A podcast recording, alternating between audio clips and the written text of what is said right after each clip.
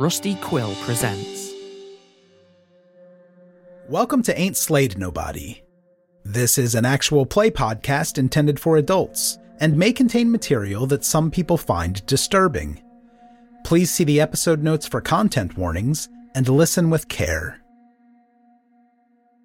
If you found our show from Graham Patrick's guest writing on episode 3 of the Magnus Protocol, you might want to start with one of the campaigns he wrote on. Y'all of Cthulhu, our first ever season, is a complete horror campaign in the Old West. Next, we have Bleaker Trails, which is in the same setting. That has one complete season, and the final season is coming late in 2024. And if you're looking for something shorter and science fiction, we have a six episode Blade Runner series. Thank you so much for listening. We hope to see you around. Our Discord is slayed.me slash Discord. Ryan Reynolds here from Mint Mobile. With the price of just about everything going up during inflation, we thought we'd bring our prices down. So to help us, we brought in a reverse auctioneer, which is apparently a thing. Mint Mobile unlimited premium wireless. Ready to get 30, 30, bit to get 30, bit to get 20, 20, 20, bit to get 20, 20, bit to get 15, 15, 15, 15 just 15 bucks a month. So, Give it a try at mintmobile.com slash switch. $45 upfront for three months plus taxes and fees. Promo rate for new customers for limited time. Unlimited more than 40 gigabytes per month. Slows. Full terms at mintmobile.com. When you're ready to pop the question, the last thing you want to do is second guess the ring. At Bluenile.com, you can design a one of a kind ring with the ease and convenience of shopping online. Choose your diamond and setting. When you find the one, you'll get it delivered right to your door. Go to Bluenile.com and use promo code LISTEN to get $50 off your purchase of $500 or more. That's code LISTEN at Bluenile.com for $50 off your purchase. Bluenile.com code LISTEN. Planning for your next trip? Elevate your travel style with Quince. Quince has all the jet setting essentials you'll want for your next getaway, like European linen, premium luggage options, buttery soft Italian leather bags, and so much more. And is all priced at 50 to 80% less than similar brands. Plus, Quince only works with factories that use safe and ethical manufacturing practices. Pack your bags with high-quality essentials you'll be wearing for vacations to come with Quince. Go to quince.com slash pack for free shipping and 365-day returns.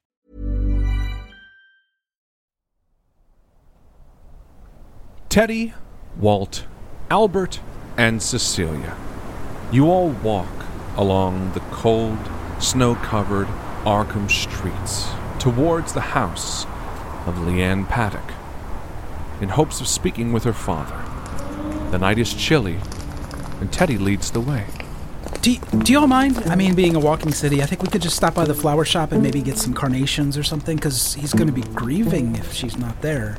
Uh, yeah, sure. I, is it carnations you give to people who, who who've lost someone?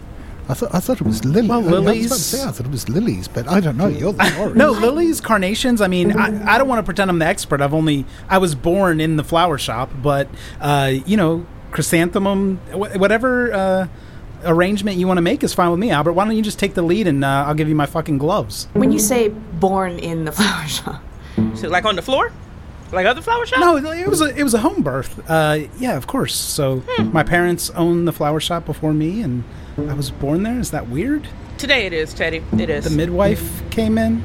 Okay. Today it is. But okay, okay. There's I was born in the flowers. Albert just knows what he read about them. Carnations are perfectly acceptable as a flower for someone who's grieving, Albert. Why wouldn't they be? They're they're beautiful and they're does this feel like the most important detail to be focusing on right now? to me it does. Okay. I imagine you're you're saying this as you're walking towards the Paddock residence. The four of you are like debating on the snow covered street. Mm-hmm. You know, Teddy's like stopped. Teddy, come on. I, I'm just trying to keep him busy enough so that we can get to the paddock residence without having to go to the fucking flower shop. yeah, we Amazing. we walked Great. we walked right by blooms. yeah. yeah, blooms Oh, blossoms. so not to add any more discussion into the confusion right now, but God, I just I can't shake the feeling that we should be going to that boy's house first. Do you have an address? Was his address on that? Uh, yeah, Teddy, it's on the it's on the ID that you showed me. Remember? yeah. I think that that's a good idea. Well, I'll tell you what, let's do it this way. Uh, which one's closer? You all know the city pretty well, and I think you would gather that the Paddock residence, being at Birchcliff Crescent, is a little bit closer than Main Street. Especially now that you've already been walking and arguing for 20 minutes about flowers. Is that a is that a real twenty or is that a five minute twenty minutes? Um, okay. Uh, I, but Walt does have a point. I'm speaking to a grieving father about his child. Feels like a riskier play. And what are we going to tell him? His baby got up and walked out. Are we really going to be the ones to deliver that news for him? Let, I say we check on with the boy. Teddy may be onto something. Yeah, all right, maybe we do go by the flower shop. We get a bouquet, maybe a wreath, a wreath, something like that. We we go there and we say that, uh, yeah, th- this is from the people of the hospital who just want to uh, express their condolences. And, um, yeah, I mean, yeah, Cecilia, maybe you can just say that. Yeah, I, I don't know. I mean, he's not going to know that the, the hospital doesn't send nurses out to check on grieving relatives. I mean, That's true, and and that seems like a, a a very smart way to kind of get in the door. I'm just wondering how we then get information like what was her favorite hiding spot? Where would she have gone? The boyfriend, assuming it's a boyfriend, may know. we get him to share memories. We get him talking. I mean, he, yeah, pe- people people who are in pain, they want to talk about all sorts of stuff. That you know, you give him an opportunity, he'll he'll he'll just talk and talk and talk, and then just every now and then. You know how it is. You just guide the conversation where you want to go. You just give a little nudge here and there. Um. Okay. I think. Uh. I think I can do I that. actually have a wreath already made up, and then I can remake it for the customer. Why? It's a carnation wreath. Uh, it's beautiful. Just you know the, the the darker and lighter hues of carnations, kind of, and it's perfect because you know symbolizing like the innocence, and it's a it's a child. So I think that the father would really appreciate the gesture. Okay. Yeah. Walt. It's appropriate, Albert. I'm not a big fan of this one, guys. Sorry, I gotta be honest. Walking up to a grieving father whose 15 year old baby girl killed herself in a bathtub to go, hey, let's talk about childhood memories. Fa-. I think we should start with the boy that was down in the. We'll do lilies. You're right. We'll do lilies. We'll do lilies. Well, why don't we do this? Why don't you and I go to talk to the boy and and his family? Yeah, you're right. I mean, grieving relatives, if they have four strangers turn up at the doorstep, that's going to be intimidating. Yeah, you and I, let's go talk, talk to the boy's family. That way, yeah, you don't have to worry I, I wonder if um if we might since we split up you know one way last time. I wonder if we might um change things up a bit. Um. Oh, so Cecilia, you want me me and you go see the boy?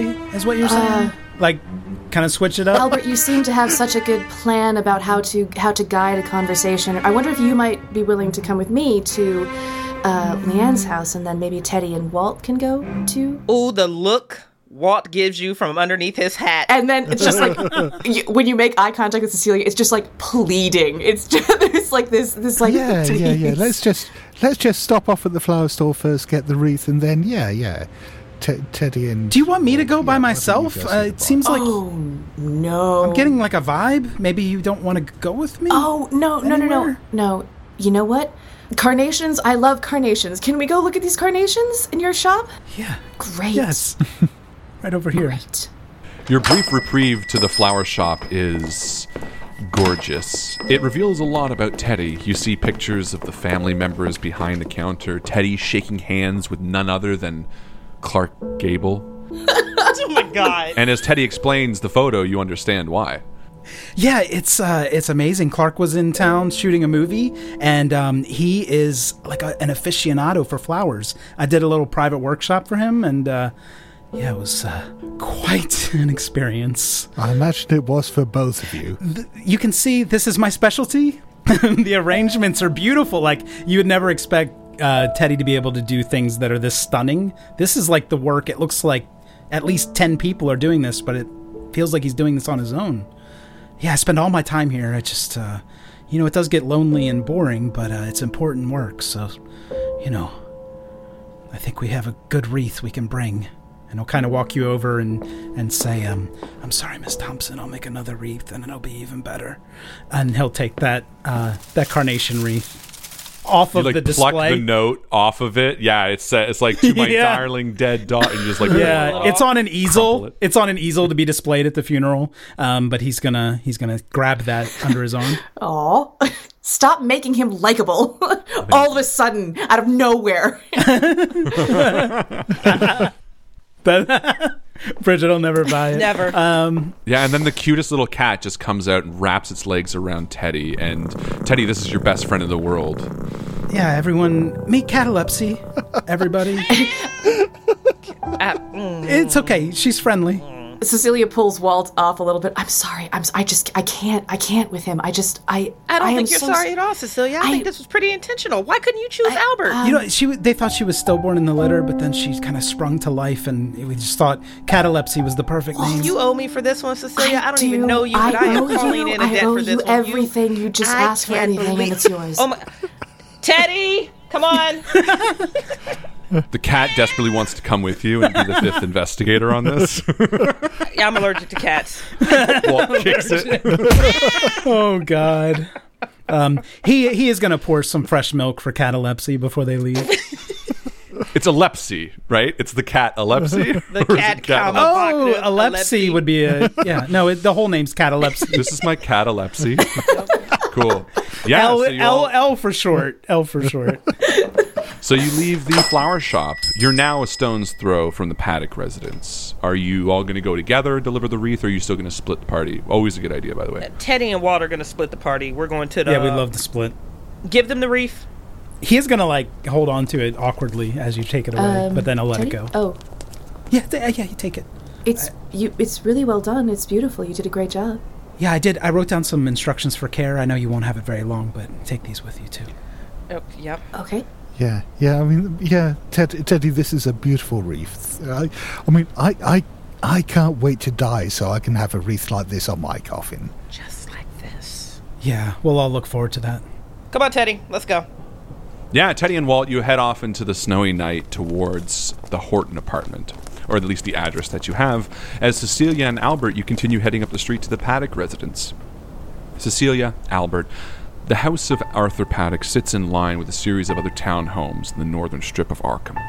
The simple brown brick facade faces the street as you walk up in the now glistening moonlight reflecting on the white snow. The street is eerily quiet as if it's been waiting for your arrival. Maybe we, we both say that we work for the hospital. We were moved by what we saw, the plight of, of the family, of the Paddock family, and that we had a collection in the hospital and took it upon ourselves to get this wreath and bring it round and express our condolences. You, you reckon that's going to work? I think that that's wonderful. You are remarkably good at lying. Look, I'm a salesman. Oh, okay. That tracks and comforts me a bit. Yes, uh, I think that, that that makes a lot of sense. Um, all right, um, uh, I can lead us off if that's okay. Yeah. The house is lit up as you approach the stone steps to the front door of this sort of row of brown stone townhomes. Seems like somebody is still awake. Okay, um, so Cecilia will walk up to the door, give one last look uh, to Albert for like a let's. Are you ready? Um, He's like drinking the alcohol in his coke. Okay. You, you want mint? Uh, I'm, I'm okay. I'm I'm fine. Thank you though. And then once once Albert looks looks ready, uh, she will knock on the door or ring the bell, whatever situation there is. yeah, perfect. You do both at the same time. yeah, just like spamming the doorbell and pounding Yeah. on it. Bing, bing, bing, bing, bing. Yeah, you knock on the door. You hear it reverberate inside the uh, the house. And after a few moments, the door opens. Standing before you is a tall, well-built man of intimidating stature. He has thick white mustache, but his eyes are deep and tired and wet with tears. He looks you up and down, Albert, and then looks towards you, Cecilia, and immediately his sort of furrowed brow softens, seeing the attire that you wear under your winter coat. Uh, how can I help you? Mr. Paddock, Yes.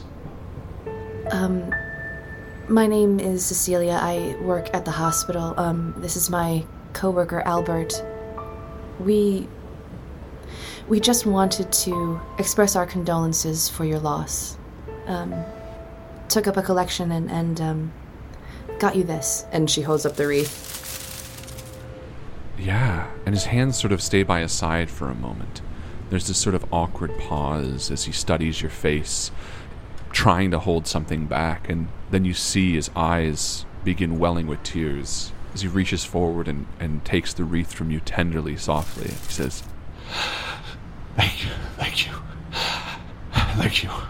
and he steps back into the room, leaving the door open, and places the wreath on a table in the front. And he says, If you, if you, if you'd like to come in, I can make you a, a, a cup of coffee or something. Uh, that that would be lovely. If if we wouldn't be intruding. No, I, uh, I could use the company. and he shuts the door behind you. Meanwhile, Teddy and Walt, you arrive at your destination quite a bit more south from where you were. You see it Ackerman's Books. It sits off the main street of Arkham, tucked neatly between an antique store and a vacant bar called the Griffin. And as you exit, you see the dim yellow light shining between the tall stacks of books through the front window. This is the address, and yet this is not an apartment. Oh, um, maybe this kid was born in the bookstore, kind of the way I was born in the flower shop. It's the only explanation, honestly. Only explanation. Fucking amazing.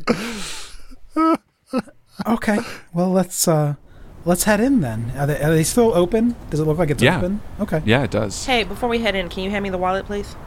Do you? Well, can I ask you something just uh, in confidence? He'll stop and he's gonna give you the most patient look he can because he knows the bullshit is inbound. Do you do you get the, any sense that Cecilia and Albert don't like me? Are you picking up anything like that? Because I had a weird vibe back in the shop. No, that's Uh, fair. I- That's fair. He's gonna cross his arms uh, over his chest. Um, Teddy, I don't know you really well. Um, we don't know each other very well. Uh, So um, I need to ask you a reverse question before I proceed forward with answering yours, if that's okay. Oh, sure. Are you a person that wants the honest truth, or do you want me to make you feel good in this moment? No judgment. Okay. Well, I think you answered my question. Okay. Um, but but maybe we paired off the right way. So it's you know silver lining to everything, I guess. Oh yeah, there's definitely a silver lining to everything. Are you going to be able to um, roll all of that emotion back enough for us to go forward here, or do you need a? a Oh yeah, that's or no. th- the tears are from the cold. It's fine. No, okay. Your nose is red, and I was just I didn't. Okay. no. When it gets really cold outside and I've been drinking, I just tear up sometimes. It's um, not like emotion. Okay. Okay. For, Teddy, for what it's worth, uh, you've done great work. Thank you. Yeah, work is my life, I guess. Uh, I was homeschooled too, because uh, you know the flowers had to get pruned. Um, You know what? When I go back home, I should take you on a circuit of Harlem. I bet I could show you a good time. oh, I've never been. That sounds fantastic. Yeah. Okay. You ready? Yeah. No, you you made me feel better, Walt, about everything. I think so. Let's uh, let's go in. And do we need to lie to these people, or can we just be be straight with them? Mm, it depends. That's why I want the wallet. I figure if push come to shove, we can always do the hey, we're returning a wallet. Okay. Yeah, I know a little about architecture too. So if we need to kind of come up with a story, we can uh, we can maybe act like we're from a magazine. I don't know. Well, let's just play it by ear. You know, how about we just don't overthink it?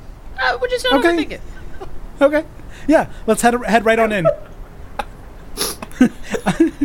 The wind whistles loudly as you pull your coats up to your chins, sheltering as much wind as you can, as a peppering of snow continues to dust the walkway before the store. You do notice just before entering that around the left side of the building is a set of iron steps leading to the second story. You enter the shop and are greeted by the familiar and comfortable scent of paper bound books. Between large shelves, you see a small desk in the back and a single yellow lamp illuminating the vacant chair behind the desk. A bell that sits says ring for service. Should we ring the bell? Okay, Yeah. That's good. Good good idea. That's Great. Yeah, and after a few moments, you see sort of a meek looking figure peek out from the back. He's wearing thick rimmed glasses. He's got sort of a um, light brown hair. He's wearing a, a pea coat, almost like a three piece suit. And he sort of says, "Eh, Yes, uh, how, how can I help you? And he sort of walks out and, and bumbles up towards you. In fact, he's kind of holding a book, his finger pressed between the pages as if he was just reading and, and keeping his place. Hey, good evening. We are so sorry to bother you unannounced. Um, we were given this address for an Eddie Horton. Is he here? Oh, uh, Eddie. Uh, well, well uh, he rents the room up above. Um, he, he, he helps out here every once in a while. He's quite a nice little boy. I, I, uh, yes, um, Eddie's not working at the moment, but he does live upstairs. If you'd like to to speak with him, I suppose he, he might be home. Well, I appreciate that. Is that access through here or outside? Oh, no, no, no. He would be outside. There's, there's, no- there's a set of steps that lead up around the left side of the building. And, uh, Thank you for your time. We appreciate it. of course. Uh, cheers. And he turns around and heads to the back. I wonder if Miss Pennington shops here. Yeah, you head back out into the blistering cold again, the snow falling slowly, and you begin to ascend the iron steps beside Ackerman's books. You sense the wind begin to die along the side of this house, causing the cold to sit stagnant and bitterly cold on your jackets. And as you slowly ascend the steps to the apartment, you begin to see the door at the top. Testing it, it is unlocked, and you're greeted to a dark and short hallway. It looks like at the end, maybe a janitor's closet, and then along the right wall, there is a single apartment room. The door to which is ajar. Hmm. Can we do like a knock and peek on the door that's ajar? Yeah. You head in, shutting the door to the cold, frigid air behind you this dark hallway, and you knock on the door, and as you do, it sort of swings open slightly. Immediately, you're greeted by a large, dark shadow strewn across a dark blue wall, and the smell of wet blood fills your nostrils. Before you is the body of a young man laying splayed against a messy couch, a shadeless lamp clutched in his hand. This is a torn and disfigured body. Cecilia and Albert, you are sitting on the couch in the front hall of the Paddock residence, sipping a medium cup of coffee. And, uh, it was in the bath. I couldn't imagine just seeing her there. It was like. It was like it wasn't real. I tried to. Uh, I tried to pull her body at first out, but she was just so. lifeless. I think Cecilia is at his side, you know, like petting his hand a little bit, kind of, you know, giving a little Yeah. bit of, of, of human touch. Uh, Mr. Paddock, I am so, so sorry. It's impossibly hard to lose a child, but to see her like that, I can't, I can't even imagine. The, the, the important thing at a time like this is is not to dwell on, on the horrors that you've seen and you know, thinking of, of Leanne there and her her last minutes as you found her there. Instead, think of her as she was when she was alive. Think of her as as the daughter you remember, the things you cherish about her. Hold on to those. That's what's important. What what are your happiest memories of Leanne? Tell us about who she was in life. You're, you're very right, but I, I think it's still a little too f- too fresh. But thank you, uh, Mr. Bruckner. I understand. I understand. Anyway, I'll, uh, I don't want to waste your night. I, I, I'm sorry this was such a. I just haven't had much time to really let it sink in. Uh, n- not a waste at all, no. Mr. Paddock, this might be a bit forward. Um, if we could be of help, I'm not sure, with her room at all, it would be our pleasure to to organize some of her things or, or take them out of here if you if you're having trouble doing that. Give me a persuasion roll with a bonus die. Uh, yeah, happy to, happy to. It is an extreme success. I rolled a seven. Hotness. Hells yeah. Yes. No, it's great. Yeah, he he like snaps towards you, Cecilia, and he's like, That would be immensely helpful, actually, please. I can't bear to go up there right now, but I just know. You know, all of this, I just keep thinking about what happened to her and, and the baby and Eddie and all of this shit that came down upon her. She didn't deserve that. It's. it's his damn fault, you know. Um, I'm sorry. The, uh, the baby? Well, well, yes, that's. I'm sorry. Was that not? Oh, well, she was. Uh, she had been with child uh, recently, and uh, you know she was far too young, so we gave it away uh, to to an orphanage, and she was. I know. She was distraught. I, I'm sorry. I thought I thought that's what you knew. I thought you knew that. No, no, but but you did you did the right thing. I, Of course, she's too young to ruin her life. Know? yeah, yes, of course. Of and this course. this boyfriend of hers, this Eddie, who thought that they could be something. I mean, are you kidding me? This this little pissant coming here pretending that, you know. Sorry, I don't want to get riled up. No, I understand. You, have, have you, with everything that's happened, do you think that perhaps you might want to visit the the baby? You might want to. I, I, I know it was a difficult time for you, and You see sort of this stoic nature wash over him as he sort of sits upright and he says, No, no. That's over and done with. Taking this child away from her, which was the right move, cost me my daughter. I couldn't bear the idea of taking it back now. After all this is done. don't get me wrong, Mister Paddock. I'm not talking about you taking the baby back. Eh, I, eh. I'm talking about you know we- we're we're here to help you in any way you can, and I understand that you, because of everything that's happened, you can't go and see the child. You can't make sure the child is all right because yes, like you say, all the pain that's tied up with that. But that's the good thing about us being here. We're here to help you. We can do the things you can't, and we can go and check that that last bit of Leanne that's in the world, that last spark of her that's there, is flourishing. Yeah, give me a fast talk. Yeah, why don't you give me a fast talk Can roll? I can I help with this? Sure. Yeah.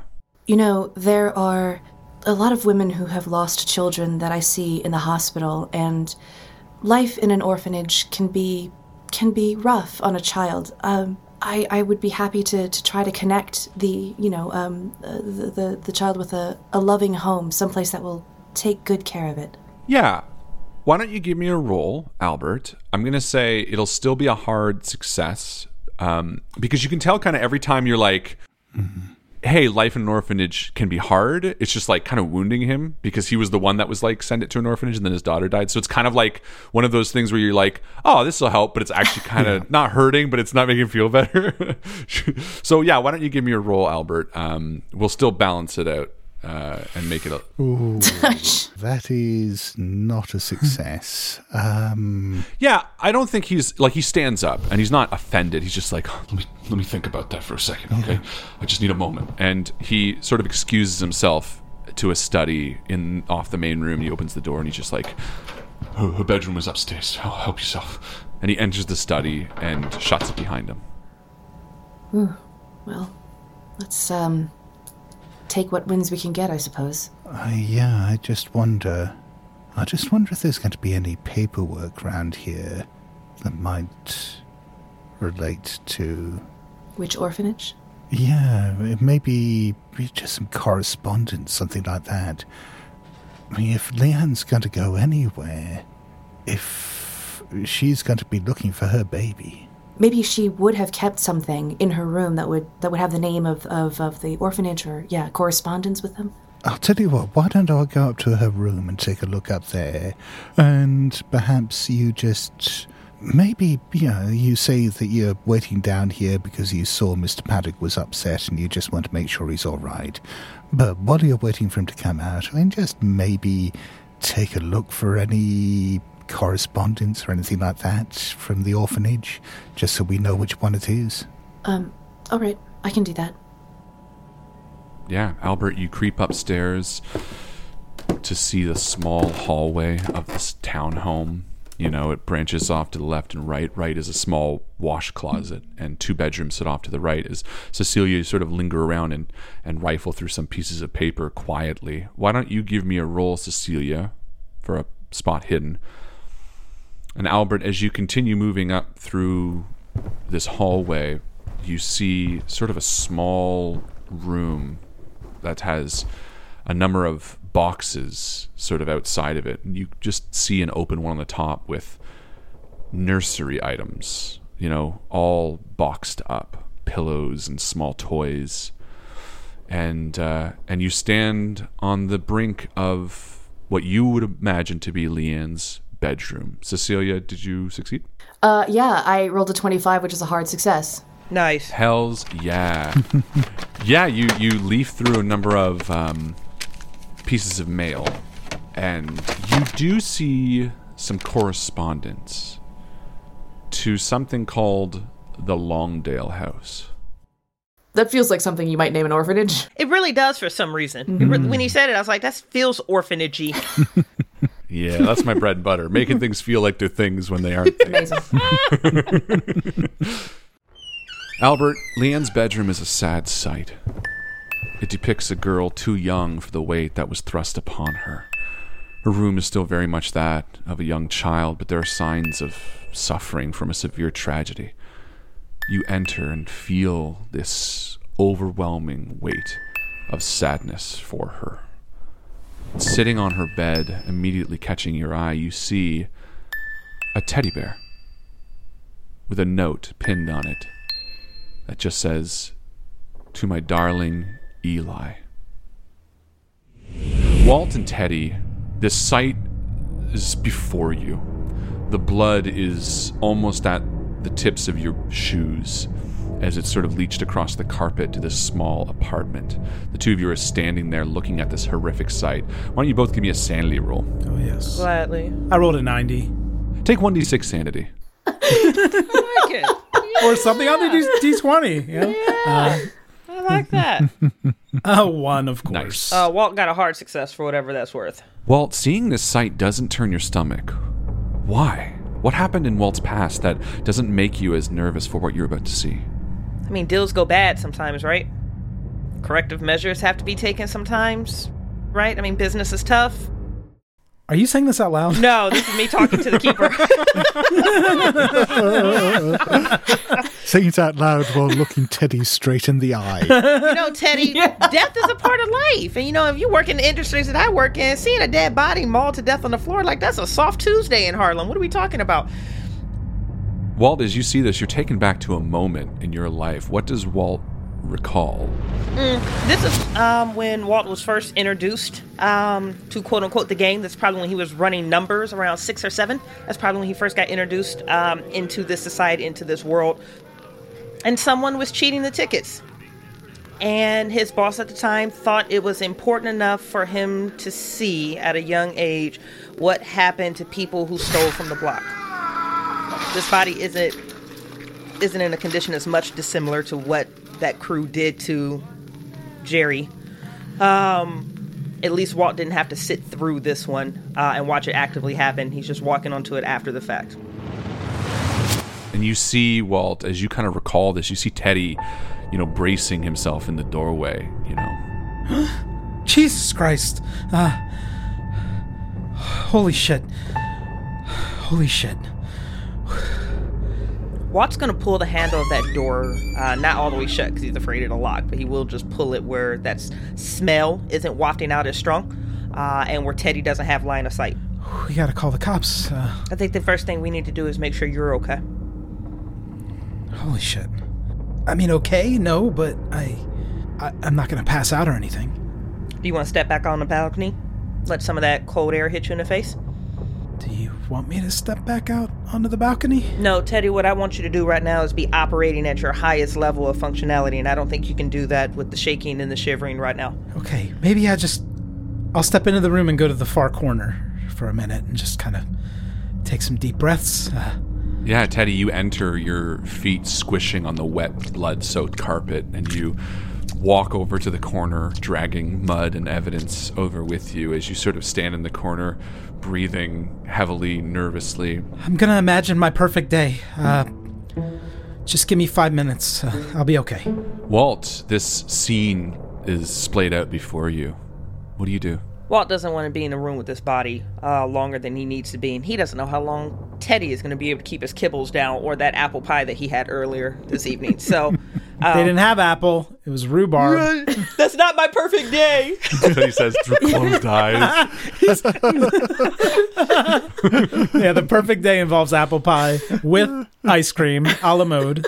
This is let's get in and let's get out. Uh, he has no shame on turning on the lights right now. Cool. The additional illumination is going to help, and this is a residential uh, apartment. So let's turn on the lights and let's see what we can see, and then get the hell out of here as quickly as possible. Yeah, you flick on the lights and you see again, much more illuminated now, the body of a young boy, 15, 16 years old perhaps. It looks like it's been torn at its abdomen. A large chunk has been sort of shredded out of it. And it does seem like perhaps there was a chunk taken out of its neck, but it looks almost like a bite. And as you sort of scan around the room, why don't you give me a spot hidden? I'd be so unhappy to do that for you. Regular success.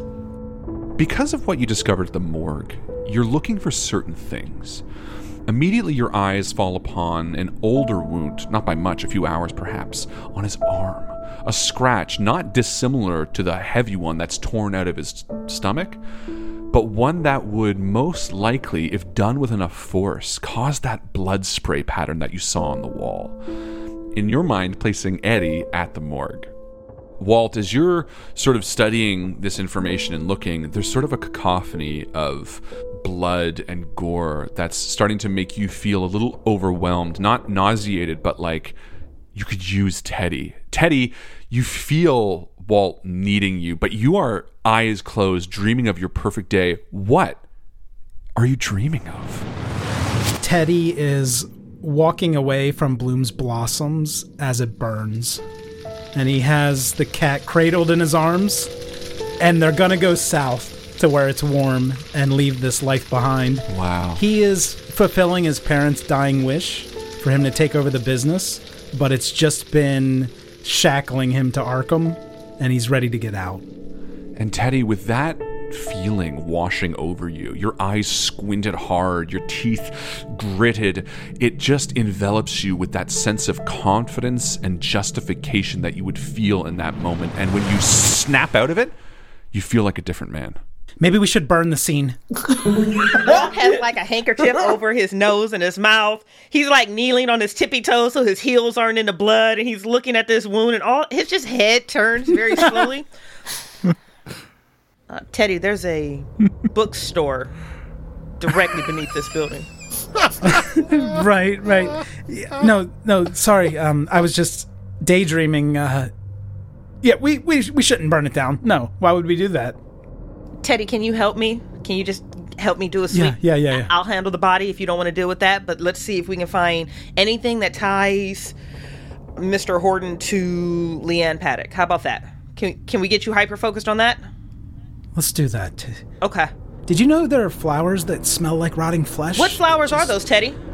Uh, the, uh, Amorphophallus titanium. Amorphophilus titanium. That's the uh, the Just- corpse flower, right? Yeah, doesn't it remind you? It, it does. If I can keep him talking on this bullshit to get him searching, that is what Walt is going to do. Yeah. In fact, I'm going to give you advantage to spot hidden, Teddy, because you're like laser focused in in like talking about flowers. Uh-huh. Well, why don't you give me a medical roll? Uh, and Teddy, yeah, give me a spot hidden with bonus die. All right. I have a regular success on the first one. And we have upgraded to an extreme success. With Whoa! The, Holy shit. with the one. Yeah. Amazing. And Walt, your Uh, medical? Walt has no medical background whatsoever. That one's not even close.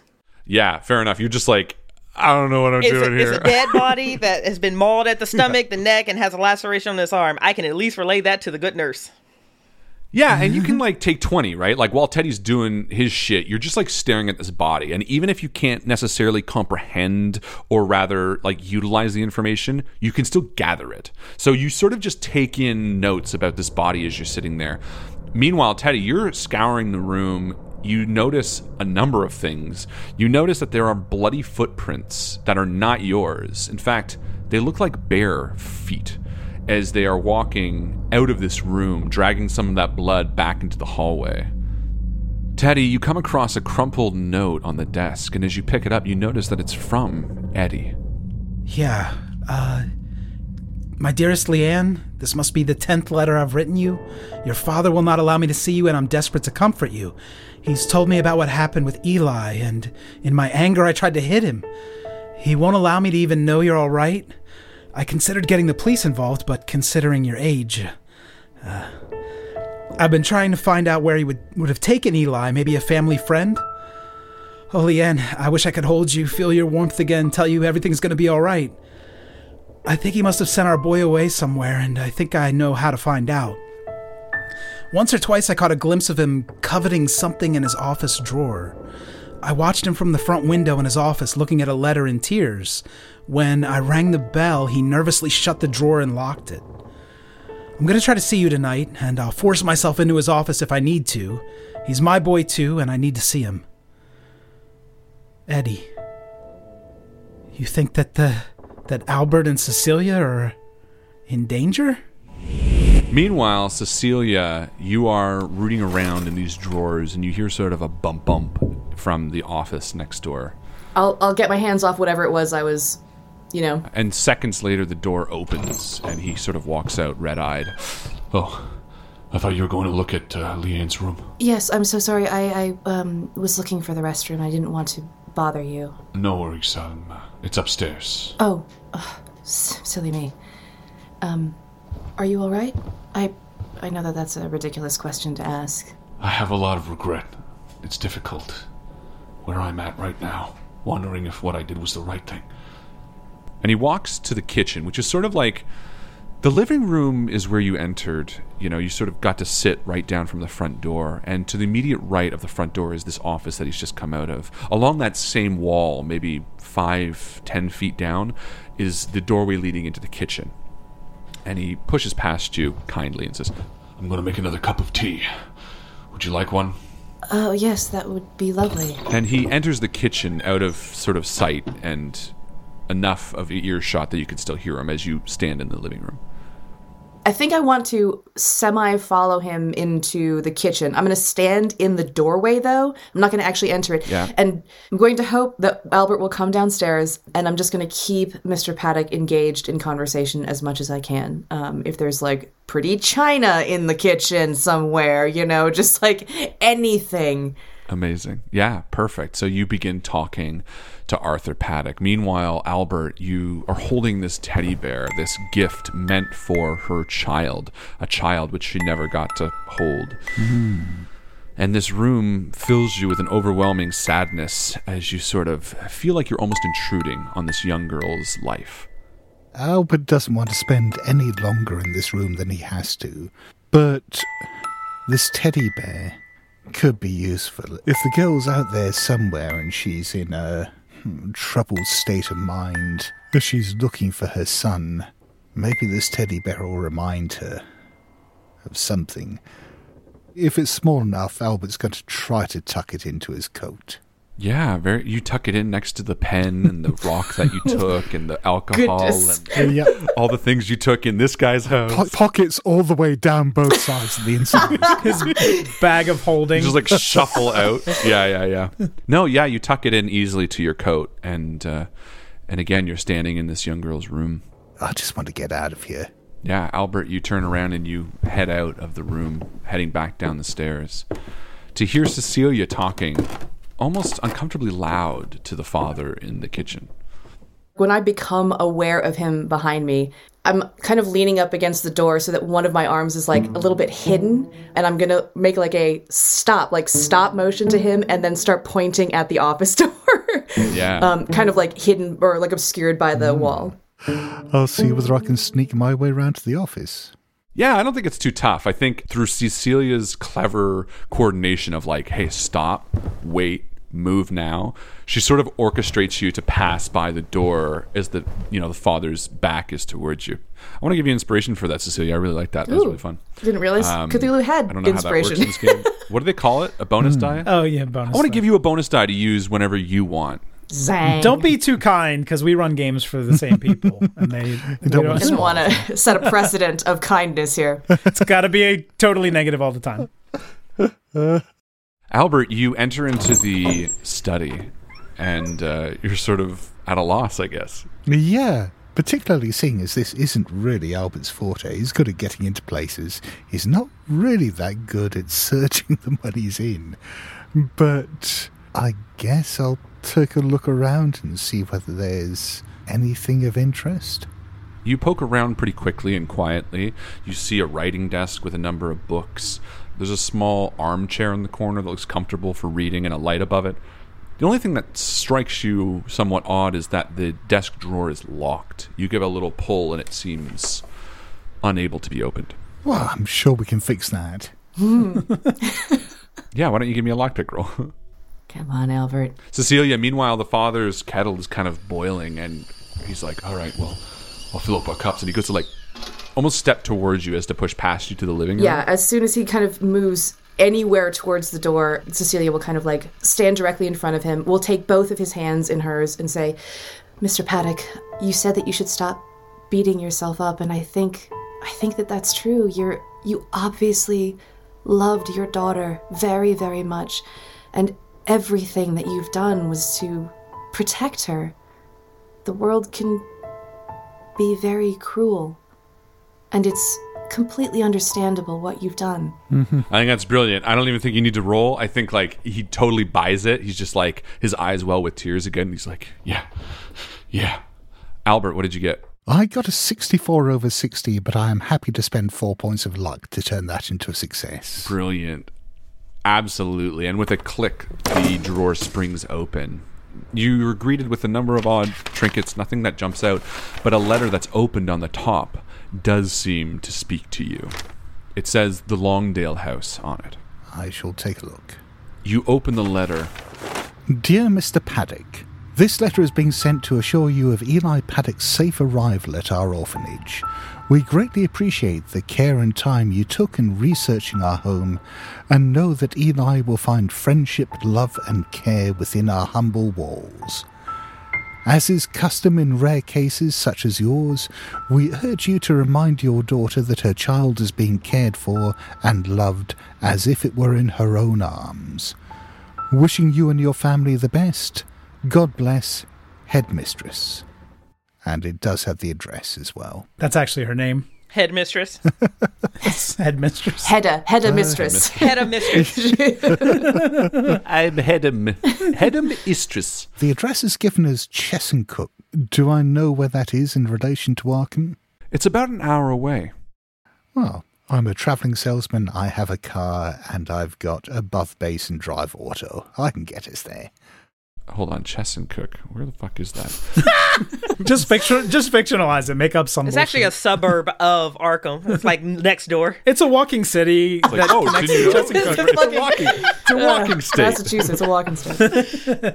Cecilia, you hear Albert exit the office and sit in sort of the living room. I appreciate it so much, Nurse Hammond. Um, it's it's my pleasure. I can't. Uh, this must be such a difficult time. Um, let me help you, and she'll like help out with like whatever teacups or whatever. Um, Yeah, he, he like bring these like, thank you heads in the other room and It's like, gosh, I, I could really use help around here. I've- Oh, did you did you end up looking at in a room, uh, Mr. Bruckner? Yeah, yeah, I did. I did. Uh, we can take those boxes out if you want. There, there aren't that many of them. Maybe two trips. I, I, I'll, I'll bring the car around and. It's all right. uh, we could maybe come back tomorrow. I mean, it, it has it's getting very late, and we don't want to impose too much on you. Yeah, I'll, I'll bring the car around tomorrow to pick out the boxes and we can take them off to. Yeah, I'm sure the hospital has got some kind of charitable scheme whereby her belongings can go to those in need. Yeah, I, I appreciate that. I'm I'm fairly tired, as you can imagine. and he sort of walks to the front door and opens it and says, Look, I appreciate you both sincerely coming by and, and bringing that wreath. It means a lot to me, and I know it would mean a lot to my little girl. I'll just nod gravely.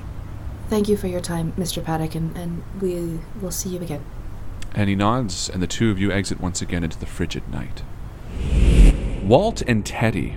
And Walt, as you've been sort of staring at this body, you notice something sticking out from behind it. Oh God, he looks down at his his papa's suit. He looks at this body, and he's getting ready to do like the the because he's on his tippy toes right now. He's getting ready to do the like let's roll this body over, and he goes, "Wait, nope, fuck that noise, because I still have to go back outside after this." So he is going to pull off the jacket. Uh, and then either go get a towel, a sheet, or something to help do some splash blockage. And then he's going to roll this body over. Teddy, Yeah. if you can look just right right there do you see it and he's walt is rolling this body up into the side Yeah, and Teddy, from like behind the couch where you've come on the opposite side, you see as this body lilts forward what looks like a book tucked behind Eddie, between the couch and his body. I'm gonna slip on one of my gardening gloves that's tucked into my apron and, and pick up that book. You pick up this large leather bound tome, which looks old. Mm-hmm. You sort of leaf through it, the pages thick, all hand pressed. The inks and letterings in it don't jump out to you in any sort of language you'd recognize. That's a weird book. Um, is there is there any English in there at all? Like notes in the margins? Why don't you give me an occult roll? oh here we go I have a little bit of a cold. come on teddy Okay, I have failed. However, I, I just I'm distracted. If I could just get into kind of a meditative state and push this roll, then I would I would like to do that. Sure. It's going to go well. Do it. Did I pass by one point? come on I did pass.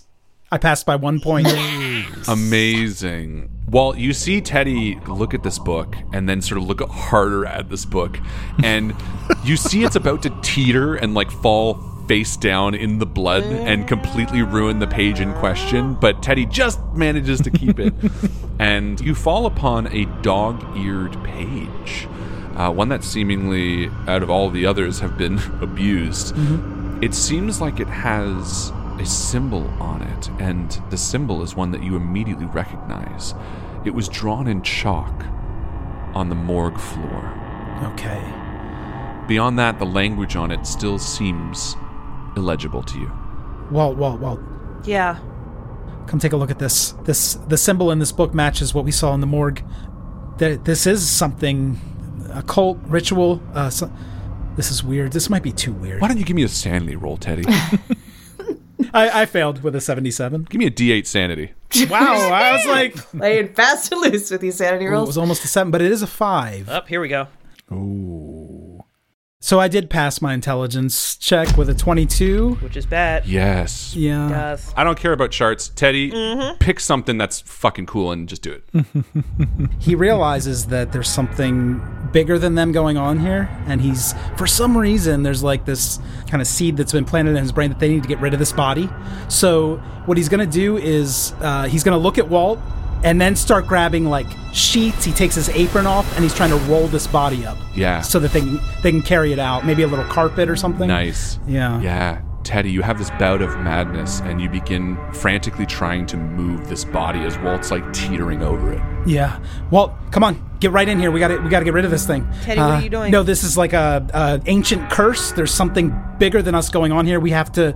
We'll we'll carry it out. I'm not going to burn the apartment. We talked about that. We'll carry it out. We'll burn the body, and then we'll go to the diner. we, we are not walking this body down that iron flight of steps into broad we're on a public street in a teddy broad what? Streetlight? Yes, of course we are. Let's do this. Come on. Okay, so recognizing that Teddy is no longer present, at least a Teddy that he has grown to love and hate, uh, I think Walt is going to take a step back and he's just going to quickly get through this a moment of, okay, so Teddy is losing it, and I can't afford to have Teddy lose it.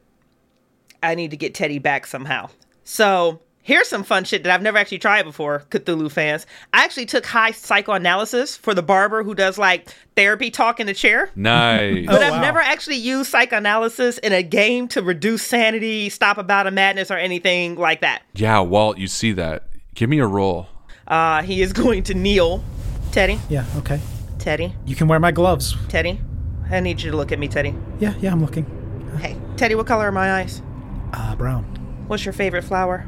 Ooh, that's such an interesting question. It really depends on the context. Okay. How about a context where everything feels like it's out of your control?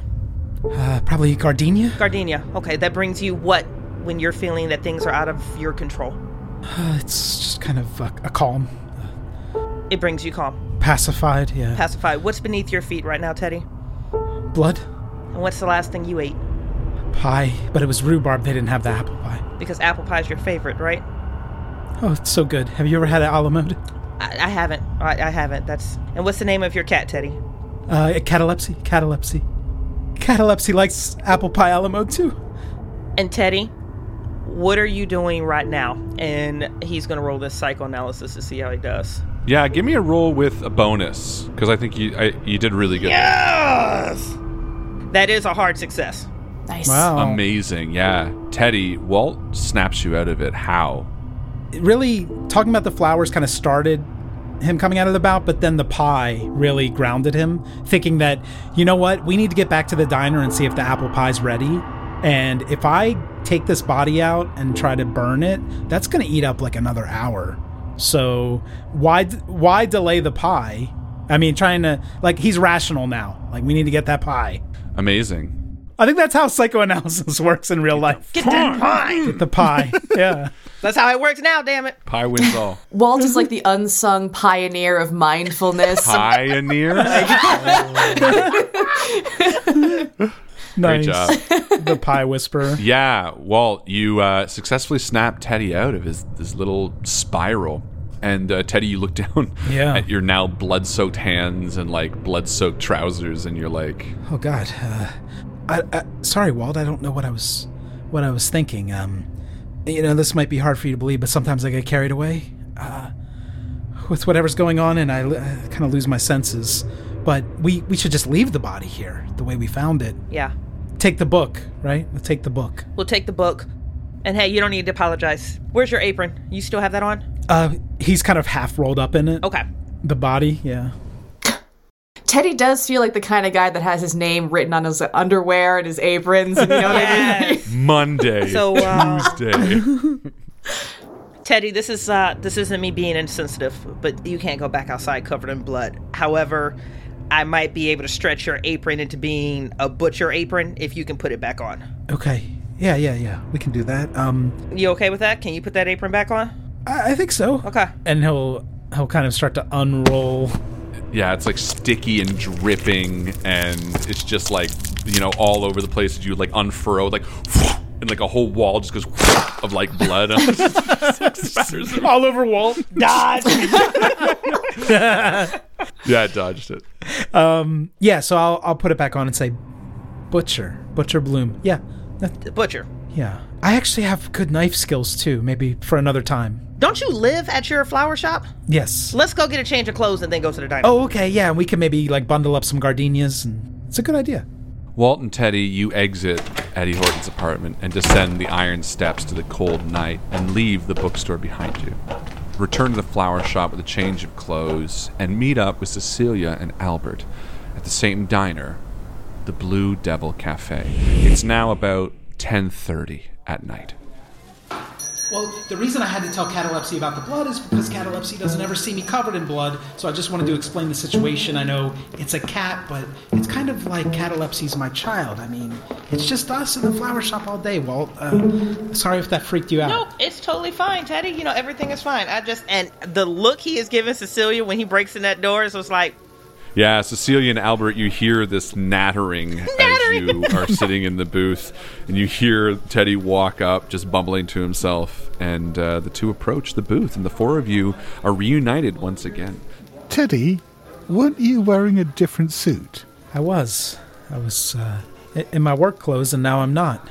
Uh, you know that Eddie Horton we checked up on? Uh, well, he's dead. Ah. His his body was uh, pretty mutilated, and um, I slipped, and we, you know, kind of my clothes were all messy, so we went home and changed. But we found a book under the body that um, he just puts it on the table. Yeah, with a heavy thump, this book sort of lands between the four of you. And he'll open it to the dog-eared page to see if they make the connection on their own. from what we can tell, this was maybe the boyfriend. It sounds like they had a baby. Eli, maybe is the na- okay. You guys are nodding like you know this information too. Okay. Yeah, um, Mr. Paddock told us about um, Leanne and Eddie uh, had a child. Um, Mr. Paddock sent the child off to an orphanage, the Longdale House. Uh, we have an address for it. Um, it sounds like that was the reason that Leanne took her own life. I don't know about you folks, but I reckon that Leanne seems to be, I don't know, driven. She's. I reckon if she's doing anything at the moment, she's going to go back for her son. We know where that son is. She knows where that son is. We've got one big advantage over her, which is we've got a car. Mm. I say we go there as soon as we finish our pie. Yes, he feels closer to Albert than ever. We don't have time for pie. I think we should leave oh, immediately. Oh yeah, I mean we, we got the last of the apple pie. This stuff Just like great. shoveling shoveling apple pie into her mouth really This is fast. good apple pie. It's Yeah. amazing. This is the best apple pie I've ever had. Almost monstrously, Teddy looks over to Cecilia and goes, "Shut up, Cecilia." when she suggests leaving the pie. Excuse me? I'm so sorry. I just wanted to, like a to place an order, just another slice. Uh, No, no, no, going. Ted Teddy. I'm sorry. We got the last of the apple pie. Okay, it's okay. Walt knows that he's on the edge. The look he's giving Cecilia and Albert, like, don't try. Can y'all not try him right now? Y'all don't know what I just went through with this boy. Please don't try Do you- him no Could more. I just? Do you mind if I finish your slice, Cecilia? You go right ahead. There's still a little ice cream on there as well. They told me they didn't have any earlier. Oh. Oops. Teddy, as you're eating the last bit of ice cream from Cecilia's plate, your recent bout of madness has sort of made you look at the book with a different sort of eye. You glance at the text and spin it so that it's facing you once again. Why don't you give me a Cthulhu Mythos roll? Come on, Do Teddy. that. Scott's going to try to welcome, make me push this roll. We're all gonna make you Oh, push yeah. this Yeah. roll. Obviously. Push it. So this is what I'm going to do. I'm going to spend the luck to get there. Um, so I rolled a 40. I'm going to spend 35 luck. Whoa! Thirty-five points of luck. Worth it. nice. Can't wait to make you roll Big luck. spender. Yeah, just do some group luck rolls. I'm going to be uh, at 15 luck now, but it's worth it. I, I want to know something about what's going on here. Amazing. Yeah, Teddy, you study these pages with a bizarre feeling that washes over you, almost a whispering in your ear. It seems to rotate around your head. Start off as a low growl, and a shiver runs up your spine as these words, seemingly unable to be understood at first, begin to sort of make sense to you. Small as they will. The pages speak about resurrection. The idea of bringing those who have passed back to life. But there are caveats. At the bottom of the page, there are a number of descriptors that refer to other pages in the book that you're not entirely sure what they mean exactly. You flip to those reflective pages, and titles are meaningless to you. They have bizarre words that, despite your now kind of vaguely understanding, nothing seems to jump out. Although one of them, a vastress, sort of ruminates on your tongue, feels comfortable to the word. And before you realize it, everyone is sort of staring at you, waiting for you to finish talking. Yeah, I think I got a little pie on the page too as I really got into it. Yeah, you um, did. Yeah, right on like the most important part too. Yeah. Like, Resurrection. how to stop the He didn't realize he was saying any of that aloud, so he's just kind of taking in their reaction as he slowly brings the fork to his mouth. I, I don't care what that goddamn book says. We can't be dealing with someone bringing back the dead here. You know, I know a lot of weird shit has happened, right? All the stuff in the morgue and you know that that dead body, the uh, the dead boy and stuff like that. But we're not seriously talking about someone bringing back the dead, right? I mean, this is the boy goes around there. He's got these ideas from this stupid book, and you know he finds Leanne there. Leanne's not as dead as everyone makes out. Maybe she's lost a bit of blood. People think she's dead. She's angry. He takes her home. Then she she's confused by all the blood loss, and maybe she uh, she gets angry. She kills him. Yeah, you can't you can't just draw something in chalk and light some candles and you know someone who's dead gets up again that just that just doesn't make sense right the symbol matches, I mean, but we're going to the same place no matter what we believe, right? We need to go to this orphanage. We're going to the same place no matter what we believe. So, Albert, Cecilia, we didn't we didn't get into a whole lot of details about the the scene with the boy, but it wasn't just that we found his body; he was mauled.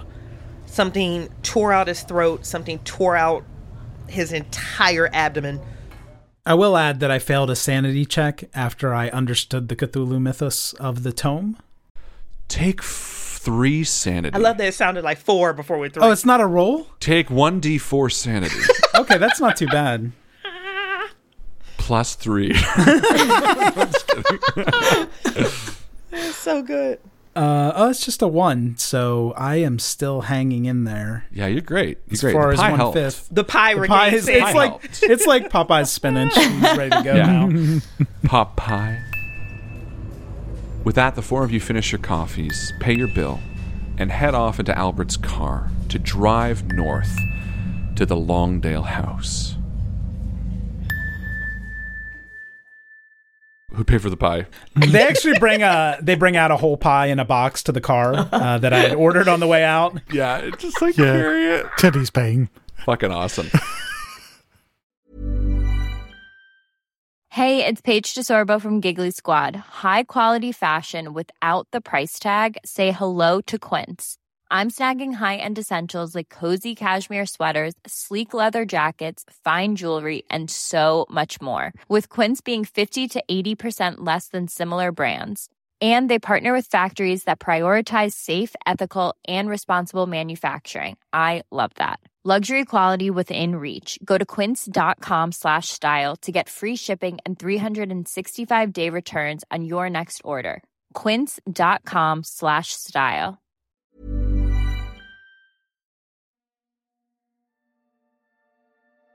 Thank you for listening to Ain't Slayed Nobody. For ad-free episodes, lots of bonus content, and special programming, please join our wolf pack at patreon.com slash ain't slayed. Or subscribe to Ain't Slayed Nobody Plus at Apple Podcasts. Nothing helps the show more than becoming a subscriber.